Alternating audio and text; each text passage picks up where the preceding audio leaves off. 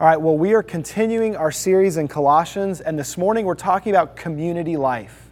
Community life. And so we're going to look at three specific aspects of community life. We're going to talk about our church community, and I don't just mean the people in this room, I don't just mean Grace Chapel Knoxville, I mean the greater body of Christ and our interaction with other believers in Jesus.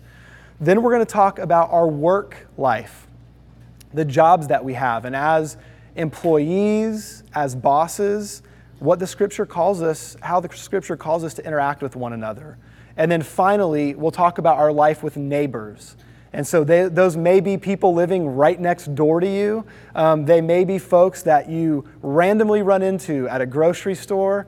And actually, according to Scripture, they might even be enemies that you have, are your neighbors. And so those are the three things we're talking about this morning church life, um, work life and na- our neighbors, our life with our neighbors. And so that's where we're heading. So it got me thinking this week um, about my own kind of childhood and my first interaction with community. And one of the earliest memories that I have of a neighbor is this kid that I don't even know his name. We, we lived in this little rental house for about a year when my parents first moved to Houston. Um, I was born in Toledo, Ohio, but before I was a year old, my dad got a job in the southwest side of Houston. And so we moved there, had this little rental house, and I was probably two and a half or three. And I can remember this little neighbor, neighborhood kid coming to the door in the middle of hot, humid, like it's been pretty hot and humid this summer, has it not? Okay, that's got nothing on Houston. It's awful. In the middle of hot, humid summertime in Houston, this little kid would come to the door and he stands out in my mind because it didn't matter what the weather was or what he was wearing, he had his cowboy boots on. And I'm not talking like little short cowboy boots. I mean, these things were probably three or four sizes too big for him, and they're like up over his knees. And usually he was wearing shorts when he wore his cowboy boots. And so I just have this image of this kid like knocking on the front door and asking if he could come play. And there he is in his big cowboy boots. And I just have that, that mental image. Um, and then about a year later, we moved into the house that I really grew up in. I lived in the same street for uh, about 15 or 16 years, all through school, and had several friends there. And, you know, I, I feel like um, when I watched the movie The Sandlot, is anybody familiar with the movie The Sandlot? In many ways, uh, my childhood looked a little bit like that. There was this kid down at the very end of our street named Carlos and he was like our, our Benny. I mean, he just was like the athlete. He was a little bit older than the rest of us. We all kind of looked up to him. And I just remember, remember my buddy Carlos, and then two brothers, AJ and little Brian Benavides. They were down at the end of the street, and we hung out all the time. And AJ's brother, little Brian, wasn't just little Brian because he was little.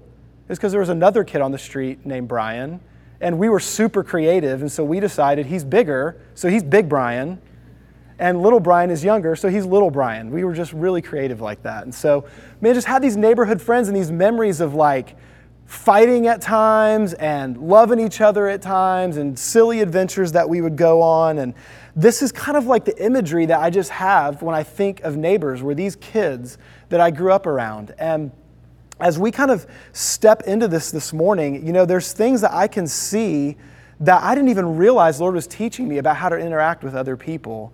And at the simplest level, if, if there's nothing else that you can get out of this this morning, the thing the neighborhood taught me is that those were my friends because they were the ones that were there. They were there. They were the people that happened to live near us. And I was stuck with them, and I'm sure they felt like they were stuck with me. Um, but because we were together, we had to learn through the ups and downs of life, through the fun and through the challenges, how to work it out. And I think one of the, the dangers in our current society, we live a lifestyle where people move way more often than I feel like we did even a generation ago. And I think that that mentality of moving and changing jobs and going to new cities and going to new states, we've accepted being uh, a people that are in transit a lot. And one of the things that happens very often is we experience that in our church families too. And so we can bounce around every year or two into a different body of, of believers. And listen, I think God calls us sometimes to jump into a new season and a new place with new folks. If I didn't believe that, it wouldn't make a lot of sense for us to be planting a church here because nobody would come. Um, so I realize things change, and there's not necessarily anything wrong with that. But there is something that happens when we put roots down in a community of people and just say, these are the people I'm stuck with. And so, what is God going to do in my life and in their life because we are walking through life together? And a lot of the things that Paul's going to talk about as we begin to walk through this this morning, some of them are going to sound great and some of them are going to sound really challenging. But they're the kinds of things that the Lord will do in our lives and in our relationships if we just have that mindset of we're in this together. And so let's jump into this this morning. We're going to start in Colossians chapter 3. Um, if you want to turn there and follow along, you can. We'll put the scriptures up on the screen. Um, we're going to cover a lot of scripture this morning, and so some I will mention in passing, highlight a specific point, others will camp out a little bit. But we're actually going to go back to some stuff we covered a couple of weeks ago because I want to look at it specifically through the lens of practical daily life. And so the first thing we're going to focus on this morning is church life, our church family. So, Colossians chapter 3, starting in verse 11. Paul writes and he says, Here, and by the way, he's talking about the church, the family, the people he's writing the letter to. Here, there is not Greek and Jew, circumcised and uncircumcised, barbarian and Scythian, slave or free, but Christ is all and in all. And the beauty that I see there is this picture of the uniqueness of individuals and the variety, and yet the sense that we're together. And there's people in your life, in the church life, that you might go, that person's probably in the barbarian category for me. and you might be surprised that people might place you in that category in their own life through their perspective. But Jesus comes and he takes us as unique people that are so different. We think different, we view things different. And in our own minds, it's like when I look at a situation, that's just common sense. But really, it's just Jake's version of common sense. And somebody else can be looking at the exact same circumstance and go, I can't believe he's handling it that way, viewing it that way. And so, the beauty of being in life together is realizing that Jesus can bring all these unique individuals together, and in Him, we're one. And understanding that. And so, that's the first thing Paul kind of sets the tone with here. We're different, yet the same. Now, he talks about what that's going to look like as it plays out in practical life. So, verses 12 and 13. Put on then as God's chosen ones, holy and beloved, compassionate hearts, kindness, humility, meekness, and patience. So he lists these attributes. And then in verse 13, he says, bearing with one another, and if one has a complaint against another, forgiving each other, as the Lord has forgiven you, so you also must forgive. So he talks about bearing and forgiving. He, he doesn't even reference this like if you end up in a situation, maybe just by chance, where you'll have to forgive somebody. He kind of states it like this is a fact of life. It is a fact of life that when we're walking through life together, there are going to be times and seasons and situations where we're just kind of like hanging in there with each other where we're, we're just helping bear the load, or someone else's stuff is creating a load for us. And God calls us to bear with one another. And He says, listen, when you're in some of those seasons, your junk's gonna get on each other. And you're gonna have an opportunity to choose to ask for forgiveness and to extend forgiveness. And I think the reason that Paul starts in chapter 12 highlighting some of these attributes of compassionate hearts and kindness and humility is if we're going to bear with one another and we're going to forgive one another, I'm going to need those attributes on display in my life. I'm going to have a really difficult time hanging in there in difficult situations if Jesus isn't downloading into my heart compassion or patience or kindness. And so I just want to encourage you guys when the rubber meets the road and it just gets real and practical with people, and you hear things like the fruit of the Spirit or, or a list of attributes like this, if they're just these kind of out there ideas that, well, wouldn't that be great if life was really like that? What if we turned those situations into a moment of prayer and said, God, in, in this situation, this is difficult with this person. And Lord, the first thing I need is not to figure out how to fix them. The first thing I need is to ask you to give me what I need to bear with them and to forgive. And so, God, here's the list. I'm going to pull it out. Lord, what, what is needed right now? God, would you give me a dose of kindness in my life towards this person? Lord, would you help me to have the ability to be humble? Maybe there's actually something I've done to contribute to this situation. And would you help me to have your eyes to see that and walk in humility? And so this can start to become real and alive in day to day situations in our lives. Paul continues on, and in verse 14, he says, And above all these, this whole list, put on love, which binds everything together in perfect harmony. Now, when I hear the word love, I tend to think of warm feelings. I tend to think of the way it, it, feels in my own heart when I'm just around my people. Like, you know, those certain friends or family members, and the minute that you know you're going to get to see them, there's kind of like a smile on your face. Like, whatever else you're going through, your day is about to get a lot better because you're going to spend time with that person. And, and I do think that's an outflow of love and healthy relationships. But the kind of love Paul's talking about here is a choice, a decision that gets made. He says, put it on. I feel like he's intentionally giving us the imagery of like putting on clothing. Guess what? I don't wear the same pair of clothes day after day after day. If I did, it'd be hard for my family to love on me because of the smell alone that they would be dealing with, right?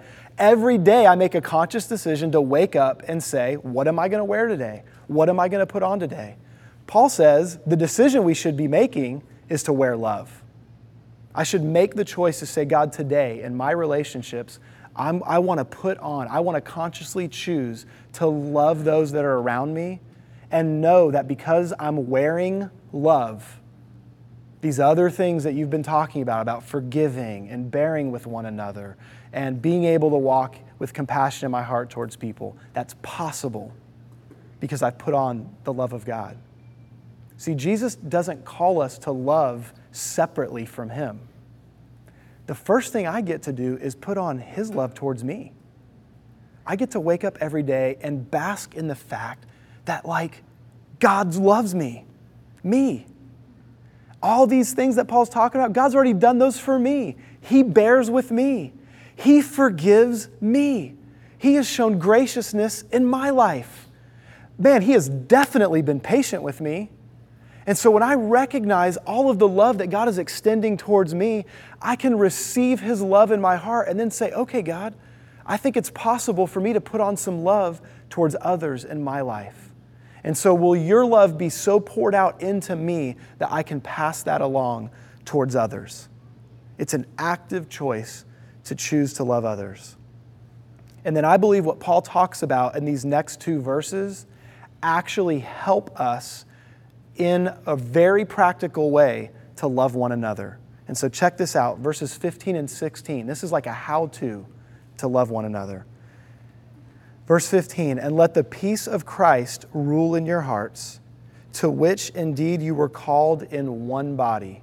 See, right there, if I'm recognizing that the people that I'm going to be around, that they're me and I'm them, that when I'm loving them, I'm loving me, they're a part of me, I'm united, that makes a huge difference. And then he goes on and he says, Be thankful. Then he says, Let the word of Christ dwell in you richly, teaching and admonishing one another in all wisdom, singing psalms and hymns and spiritual songs with thankfulness in your hearts towards God. See, what he's giving here is a picture of what it, what it means to gather corporately he actually gives us a sense of what should happen when we gather as church family. We should do things like soak in the Word of God. We should soak it in, we should take it in, we should let it sink deep. That may be through a setting like this where someone's teaching. It could be a Bible study setting where you're going beyond just teaching and you're thinking about how does, how does Jesus make this come alive in my life? And so I'm wrestling that through with my friends. What does it look like to soak in God's Word? Sharing wisdom. I absolutely believe that God speaks to individuals. I believe that God wants us to learn how to hear His voice more and more. But I know for a fact in my life, God speaks through my friends and fellow believers into my life to say things I need to hear. And that's what Paul's talking about. He says, teach and admonish. Those are two different things. There are times where I can learn things from my friends that I don't know yet. Things I don't know that God wants to teach me through them. But also, often with my friends, there's things I know good and well, and I'm kind of not paying attention to, or I've forgotten them, or they don't really apply to this moment. And my friends can be there to admonish me and remind me of truth I already know and how it speaks into this current situation that I'm in. And so we soak in the Word of God, we listen to the wisdom that we share one with another. And then, listen, at the simplest level, when he's talking about singing psalms and hymns and spiritual songs, he's saying, listen, sing about Jesus together. Sing about Jesus. And there's a variety of ways to do that. You know, when I think of like psalms and hymns and spiritual songs, like there's maybe different definitions you would give to each of them. There's, there's some hymns that are just like almost word for word quotes from Scripture, where it's like I'm just washing in the Scripture. There's other times where we're singing songs that the lyrics are fairly simple, and what I'm really resting in is not necessarily repeated Scripture, but just in the presence of God. Like the Holy Spirit is here and He's present and just slowing down and, and kind of reminding each other through song that He's with us. That does something powerful. I can tell you, church, if, if these things become a regular part of our lives, you know, the last thing that kind of runs really through all of this is the word thankful comes up over and over and over again. It gets mentioned right in the middle of verse 15, it gets mentioned again in verse 16. We're about to look at verse 17, it's there again. Three different times, Paul emphasizes the attitude of thankfulness. Something powerful happens when we're thankful. Let's read verse 17 right now.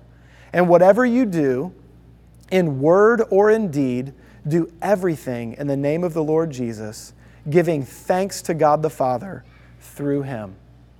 In all of our interactions with one another and our corporate gatherings, if we bring thankfulness into the middle of that, something changes.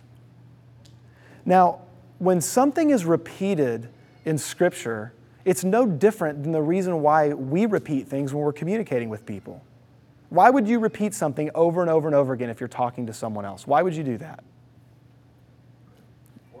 It's important. Why else would we do it? To get a point across. Those are both great. What else? So they'll remember, make sure they hear it, right? Those are all reasons why you repeat yourself. Paul is saying, hey, I need to make a point here. In case you missed it, be thankful, be thankful, be thankful. You know why? Because our minds drift to the negative.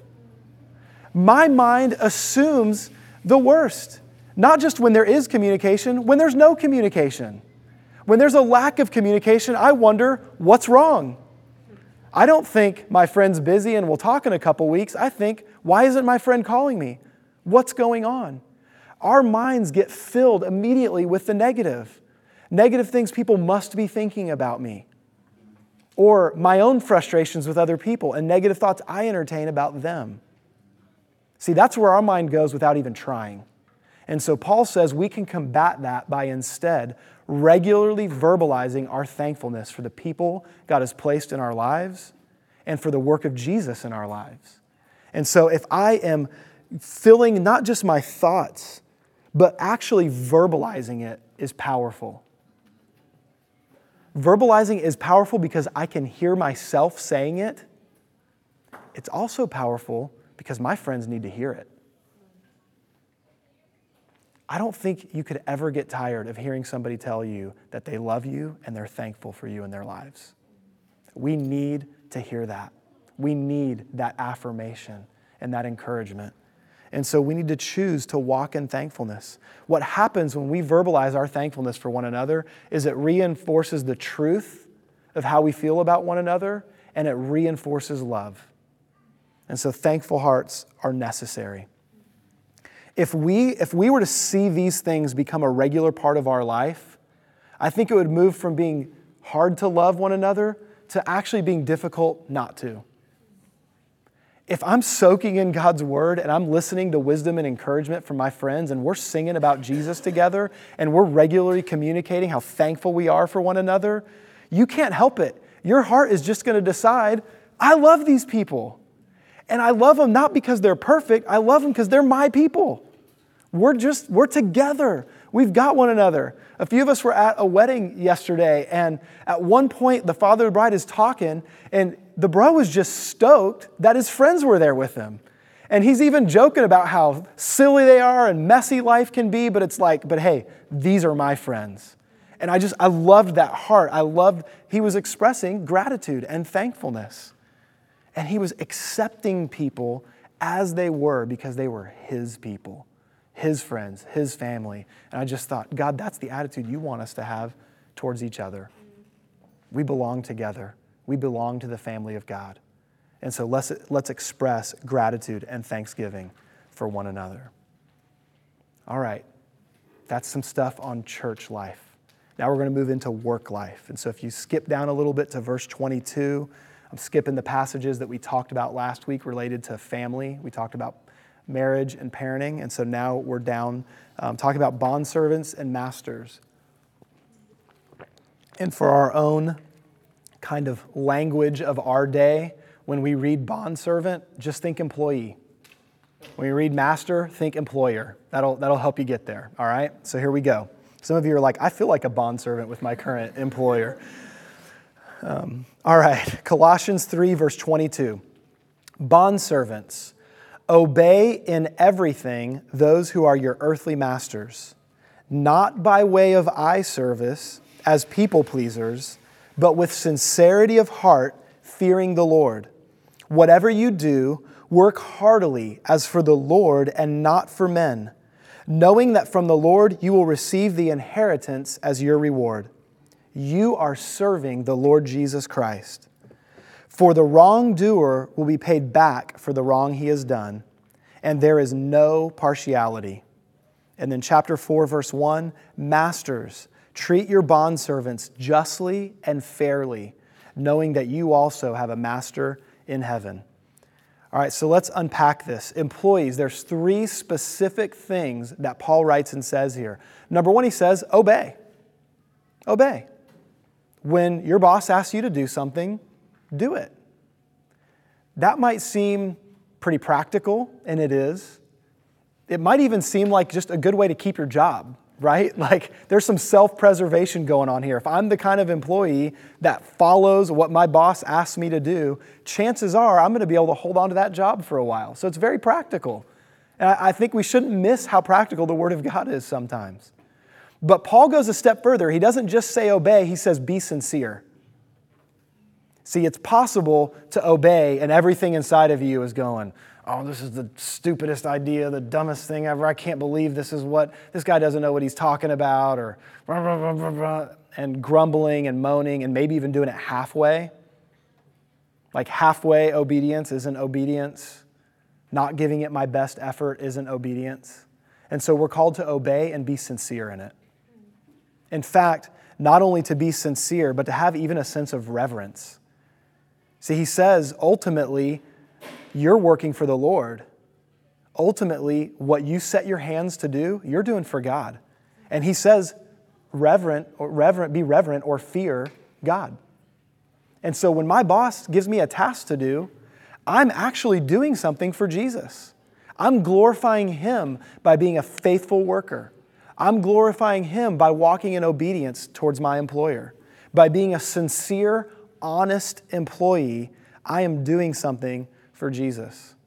See, at the simplest level, what Paul's saying here is when you are working, you are serving Jesus, so act like it. I don't know how hard a boss might be in your life. Maybe you're self employed and you're your own boss and you can be hard on yourself sometimes. I don't know what voice you hear, but Jesus is saying, actually, imagine that that's me giving you that instruction. You're doing that for me. What would it look like if you did that? He says, Listen, at the end of the day, you are personally responsible for your work. Whatever work you bring to the table, you're responsible for that. Therefore, There is no behavior of your boss or your company that is justification to be lazy, to be dishonest, or to not obey. There's no justification for it. There may be justification for finding another job if you're working for somebody that's unethical, but while you're there, that employer, that company deserves your respect, and you're serving and honoring the Lord. And here's the reality if we live like that, most of us don't have jobs that are 100% on our own all the time. Most, if not all of us, interact with people in some way. And if we are living our lives, if we are going about our workday as if we're doing it for the Lord, we are going to impact the lives of people around us even just by being faithful employees. We might be surprised to find how much of an impact it has. And all you moms in the room, moms that are stay at home moms with kids, that's a bigger job than any of us have. Like, at least at the end of my job, I can kind of pick a time of day and go, okay, I'm sort of clocking out here. Moms, I mean, I don't have to tell you this, you're never clocking out. you don't even clock out when the kids are in bed, right? You get the late night cry in the middle of the night, what's going on? And let's just be honest, we know us dads, we're laying there going, I really hope she's getting it this time. Maybe if I just roll over, it'll look like I'm really asleep. I mean, I don't know. Maybe it's just me. Moms, your jobs don't stop. But listen, that job that you're doing, like, talk about a job that you're doing for the Lord. You really are doing that job for the Lord. He's entrusted you with the lives of these kids that you are shaping. You're shaping the next generation and how they're going to interact in the world. And if you're able to approach that job as if you're doing it unto the Lord, your kids are going to notice. And you're going to make a lifetime impact in this world that no boss or no employee can make in the brief interactions we have with the coworkers that we have. Embrace that job. It is a valuable job. It's a worthwhile job. And the reason you don't get paid for it is because there's not enough money in the world to say thank you for the job that you do. Your reward is in heaven. That's what Jesus is talking about. He says it right there. We read it just a moment ago, verse 24. Knowing that from the Lord you will receive the inheritance as your reward. That's what you're working for. All right, briefly with employers. You know, at first glance, I read this, I'm like, wow, the masters have it pretty good, right? They get one verse. The employees got all these verses about obedience and sincerity and respect. And the masters just get chapter 4, verse 1. It's not even in the same chapter. Whoever organized these just kind of stuck it into the next chapter. Like maybe they won't even notice. One little verse for masters. And it says, Treat your bondservants justly and fairly. But then the second half of the verse gets you because it says, Knowing that you also have a master in heaven. So you know what this means, employers? Everything on the list for employees, you're on the hook for because you got a boss, and that's Jesus Christ. And then, in addition to that, in addition to walking in obedience and sincerity and honesty and hard work and doing your job as unto the Lord, in addition to that, your job in the workplace is to make sure that there is justice and fairness happening in your workplace. It means you're fighting on behalf of your employees. It's what Jesus taught servant leadership, caring for those under you, supporting them, giving them what they need to do their jobs well, and treating them with justice and fairness. You know, there's so many social issues in our country um, that are real issues that we face in this world that would be solved if employers were just walking with Jesus and they were providing justice and fairness so we didn't have to try to turn to politicians hoping they could fix something they'll never fix. Jesus has the answer. If we walk with Him as godly employees and employers, we can have a work environment that is healthy, where justice and fairness are taking place, and people are working ethically and working hard and blessing the lives of the people that they serve through their job. That's what God calls us to. All right. Our third category this morning neighborhood life our neighbors, those around us. We're continuing on in Colossians chapter 4 now, and we're going to read verses 2 through 6. Continue steadfast in prayer, being watchful with it in it with thanksgiving. There's that thanksgiving again. At the same time, pray also for us. So this is Paul writing. So he's saying, hey, pray for fellow believers. So pray in your own life for your walk and your ministry. Be thankful for what God's given you opportunities to do and also pray for other believers, that God may open to us a door for the word to declare the mystery of Christ, on account of which I am in prison, that I may make it clear which is how I ought to speak. Verse 5 Walk in wisdom towards outsiders, making the best use of the time. Let your speech always be gracious, seasoned with salt, so that you may know how you ought to answer each person. So there's four specific things that Paul talks about here as it relates to our interactions with the outside world. And I, I want to encourage you, when he's talking about neighbors and outsiders here, he's, he's talking about people who don't know Jesus yet. These are people who maybe they've been exposed a little bit, maybe they've heard a little bit about Jesus, but these are folks who are not walking with the Lord. And he says, I want you to consider how you interact with the people in your life that don't know Jesus. And the first piece of advice he gives is pray. Pray. Pray for yourself. Pray for other believers who are in the same situation. Pray. And then he says, attached with prayer, be watchful and be thankful. So, in other words, I'm going to pray not if a situation arises that I can love someone, but when. I'm going to watch for it. I'm going to expect a situation in my life to show up where I can share the love of Jesus with somebody. And so I'm going to pray and have that attitude about it. And then as I'm praying, it's going to start leading to some action. And so the first action it leads to is the need for wisdom. The need for wisdom when you're talking with people. In other words, know who you're talking to, be aware of it. Get to know the people that are around you that God may be calling you to influence. Who are they? How do I love them? How do I interact with them? I can tell you something. Far too often, as Christians, the way, the way we represent Jesus to the world is we talk a lot of law before we talk a lot of love. Now, they're both important. The law highlights things that are broken and that are wrong and that Jesus needs to forgive and heal and change. I don't know anybody that's won over by the law.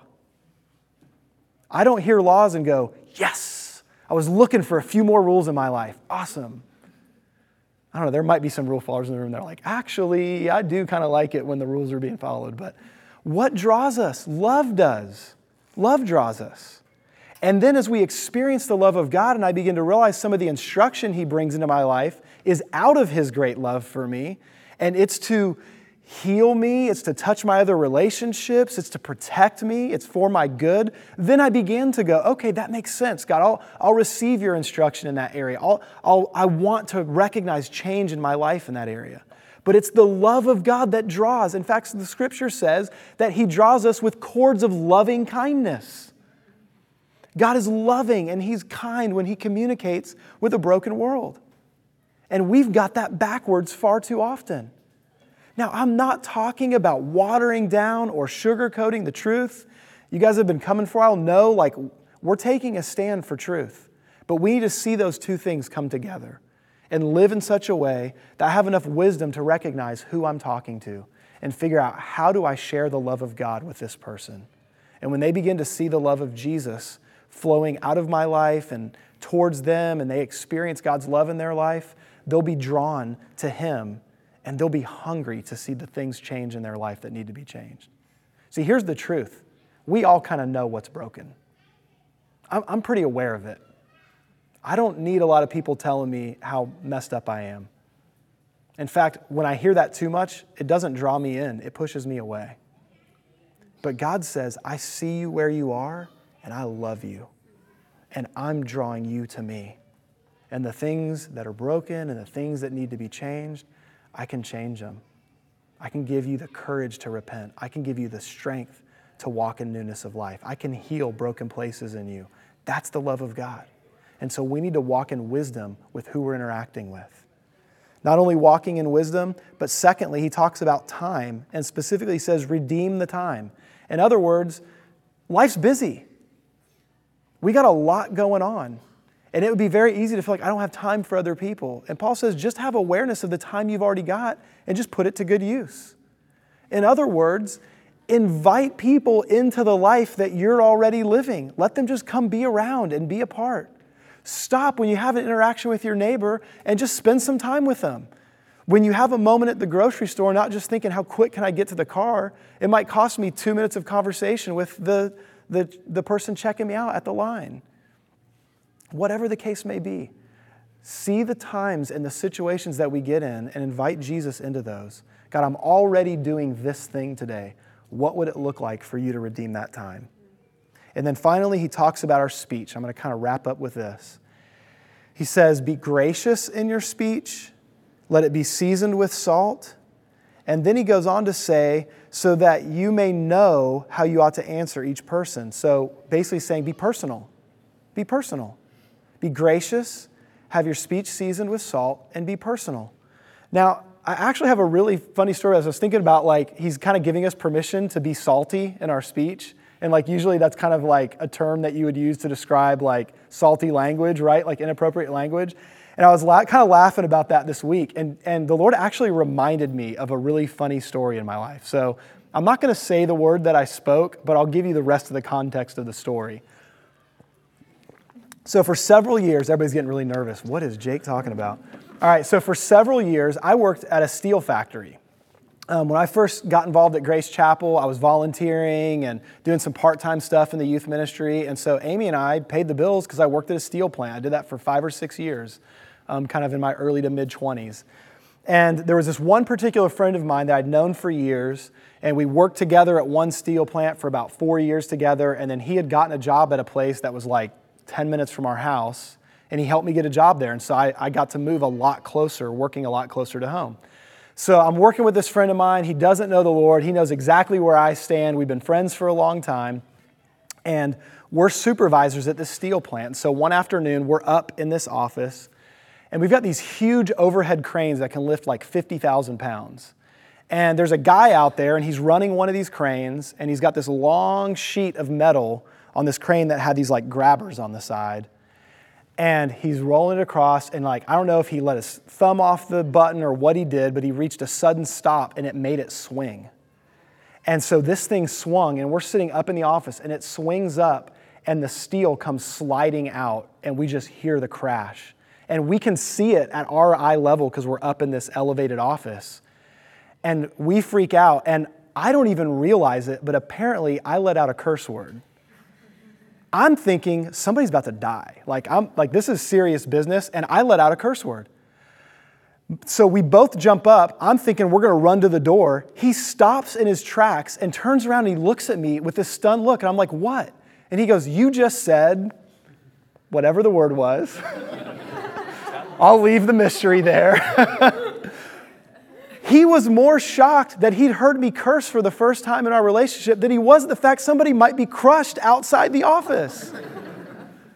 now, I'm not saying Jesus calls us to curse, but I thought it was funny that the Lord used a moment in my life where I used salty language, and this guy noticed the fact that that had been absent. It had been absent. And he was like, he had been watching my life and he noticed something different about me. And so, even in a moment of failure and something slipping out that I wish hadn't, even that was like a testimony. And this guy stops and is like, I can't believe I just heard you say that. I'm like, bro, we just need to get out there because somebody might be really hurt. The guy was fine, by the way. It just landed in the middle of the, the drive. But and I know that's a silly story or whatever, but, but here's the reality people are paying attention. And if you're willing to wear the name Jesus, and, and be loving towards people, you're not always going to get it right. You're going to blow it. You're an imperfect person. But if you are walking in genuineness, if you are personal with people, if you are gracious towards people, if you're looking, opportunity, looking for opportunities to show the love of Jesus to people's lives, God will use your speech. He'll even use some of your moments of failure because sometimes it's really refreshing for someone to see another person that is religious, even though we know that's not what the Lord's calling us to. But to see someone they would label as religious that's just real. That's just a real person who knows God loves me. Jesus is in my life, and he can be in your life too. And so be genuine, be real, and watch how the Lord will season your speech with graciousness and with salt. And you can be personal I want to wrap this up by reading something Jesus said, and then I'm going to pray for us. Jesus spoke this about us. This is in, in kind of the, the portion of scripture known as the Beatitudes. It's in Matthew chapter 5. And uh, you can follow along on the screen, but really, I just want you to take this in and hear Jesus speaking this over us this morning. He says, You are the salt of the earth. But if salt has lost its taste, how shall its saltiness be restored? It is no longer good for anything except for to be thrown out and trampled under people's feet. You are the light of the world. A city set on a hill cannot be hidden, nor do people light a lamp and put it under a basket, but they put it on a stand, and it gives light to all in the house. In the same way, let your light shine before others, so that they may see your good works and give glory to your Father who's in heaven. Jesus is not talking about showing off. He's not talking about a look at me culture or some phony Christianity that's not real. He's saying, just at, in your essence, there's something about you as a follower of Jesus that is salty. Salt adds flavor, it makes food more palatable, it, it, it adds joy to what you eat. And the right amount of salt on something is just, it's perfect. Especially if you're getting the salt from the bacon, then it's really perfect, right? like, it's just so good. This, this life is hard, guys. Anybody else know that? Life is hard. My life is hard. Other people's lives are hard. But as people who've been loved by Jesus and who are lovers of Jesus, we can be that little pinch of salt in people's lives by just being real, by being who God's called us to be. We can add flavor and life and hope to people. And that's attractive. And it will be a light on a hill. I don't need to make myself light on hell. I just need to invite people to be in my life. I just need to be real and let Jesus shine through, and it will make a difference. Listen, the stuff that we've talked about this morning, this to walk in community life, it requires experiencing the love of Jesus and then intentionally getting our eyes off of ourselves and onto others so we can give that love away. The things we've talked about this morning, if we're thinking of, of this as something I've got to try to do better at, or I got to try to figure out how to fit it into my life, it's going to feel impossible. But if I realize that there is a life available to me in Jesus, and I just get to share that with the people around me that are believers, that are coworkers, and that are neighbors that may not even know the Lord at all, and I'm experiencing and receiving God's love in my life, it can permeate out of me towards other people. That's, that's my prayer. That's what I want. And so let's pray together this morning. If that's what you want, just ask God to come and do that work in your life and through your life. Lord Jesus, we love you. God, we thank you for your incredible love towards us.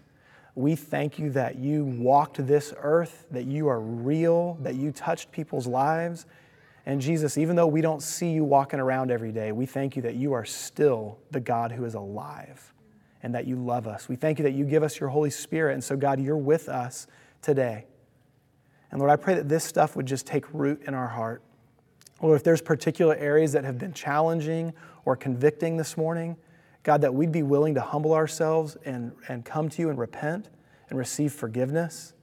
But Lord, I pray we wouldn't just stop at repenting and forgiveness. God, that we would seek your life changing power and presence in our lives so we could be different.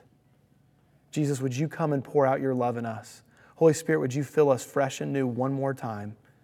That we might be people who, who walk through this life loving one another well, that we'd put it on every day. And God, that our speech would be gracious and seasoned with salt. And God, that we'd just be real and personal with people in our lives. We love you. It's in Jesus' name we pray this morning. Amen.